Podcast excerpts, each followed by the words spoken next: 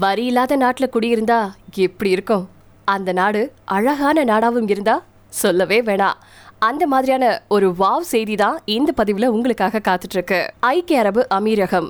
இந்த நாடு பல பேருக்கு ஒரு கனவு. பல்வேறு கலாச்சாரங்களை உள்ளடக்கிய வளர்ந்து வரும் பொருளாதாரத்தை கொண்ட நாடு. நாட்டின் உட்கட்டமைப்பு கல்வி சுகாதாரம் குடும்ப நலம் இது எல்லாத்தையுமே உயர்தரத்தோட மக்களுக்கு வழங்குது. இங்க அதிகபட்ச வருவாய் ஈட்டினாலும் வருமான வரி செலுத்த வேண்டியது அவசியமே இல்லையா? இந்த நாட்டின் ஒட்டுமொத்த வருமானமும் வெளிநாட்டு வங்கிகள் சுற்றுலா பயணிகள் எண்ணெய் பொருட்கள் மீதான வரிகள் முதலானவற்றை ஆதாரமாக கொண்டிருக்கு.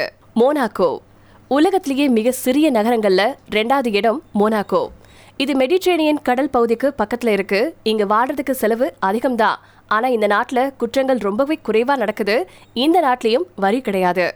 கத்தார். எண்ணெய் வளங்கள் நிறைஞ்ச நாடு கத்தார். பெர்சியா வளைகுடாவில் இது இருக்கு. கத்தார்ல வருவாய் ஈட்டும் ஊழியர்கள் தொழிலாளர்கள் யாருக்குமே வருமான வரியே கிடையாதா? கேமன் தீவுகள். கேமன் தீவுகள் அரேபிய கடலுக்கும் அட்லாண்டிக் பெருங்கடலுக்கும் இடைப்பட்ட பகுதியில் இருக்கு. இந்த நாட்டில் நிலவரி பரிசுகளுக்கான வரி முதலீட்டு ஆதாயத்துக்கான வரி முதலானவை கிடையவே கிடையாதா?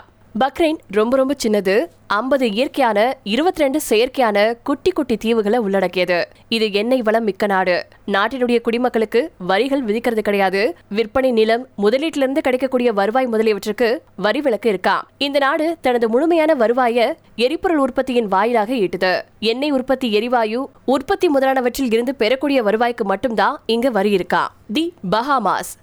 பனைமரங்களால சூழப்பட்ட வெப்பமண்டல தீவுகள் இது. அக்வா கடற்கரை ஒட்டி இருக்கு சுற்றுலா பயணிகளுக்கு மிகவும் பாதுகாப்பான இடம் இது. சுற்றுலாத்துறையில அதிக வருவாய் ஈட்டுது இது பணக்கார நாடுகள்ல ஒண்ணு. சென்ட் கிட்ஸ் மற்றும் நெவிஸ். சென்ட் கிட்ஸ் மற்றும் நெவிஸ். சென்ட் கிட்ஸ் மற்றும் நெவிஸ் அப்படிங்கிற ரெட்டை தீவுகள் அட்லாண்டிக் பெருங்கடலுக்கும் கரிபியன் கடலுக்கும் நடுவில் அமைஞ்சிருக்கு. இதுக்கு எந்த ஒரு வரியும் கிடையாது. இதனுடைய முதன்மை வருவாயே சுற்றுலாதான் வெளிநாட்டுக்காரவங்களுக்கு பொருளாதார குடியுரிமையும் வழங்குறாங்க. இந்த பட்டியலில் பெர்முடா ஓமன் குவைத் மற்றும் வனுவாடு ஆகியவையும் அடங்கும். இந்த நாடு ஃபுல்லாவே ரொம்ப ரொம்ப மகிழ்ச்சியான நாடு. இதுல இன்னொரு ஸ்பெஷலான விஷயம் என்னன்னு கேட்டீங்கன்னா இந்த நாடுகள்லாம் வரியற்ற நாடுகள்.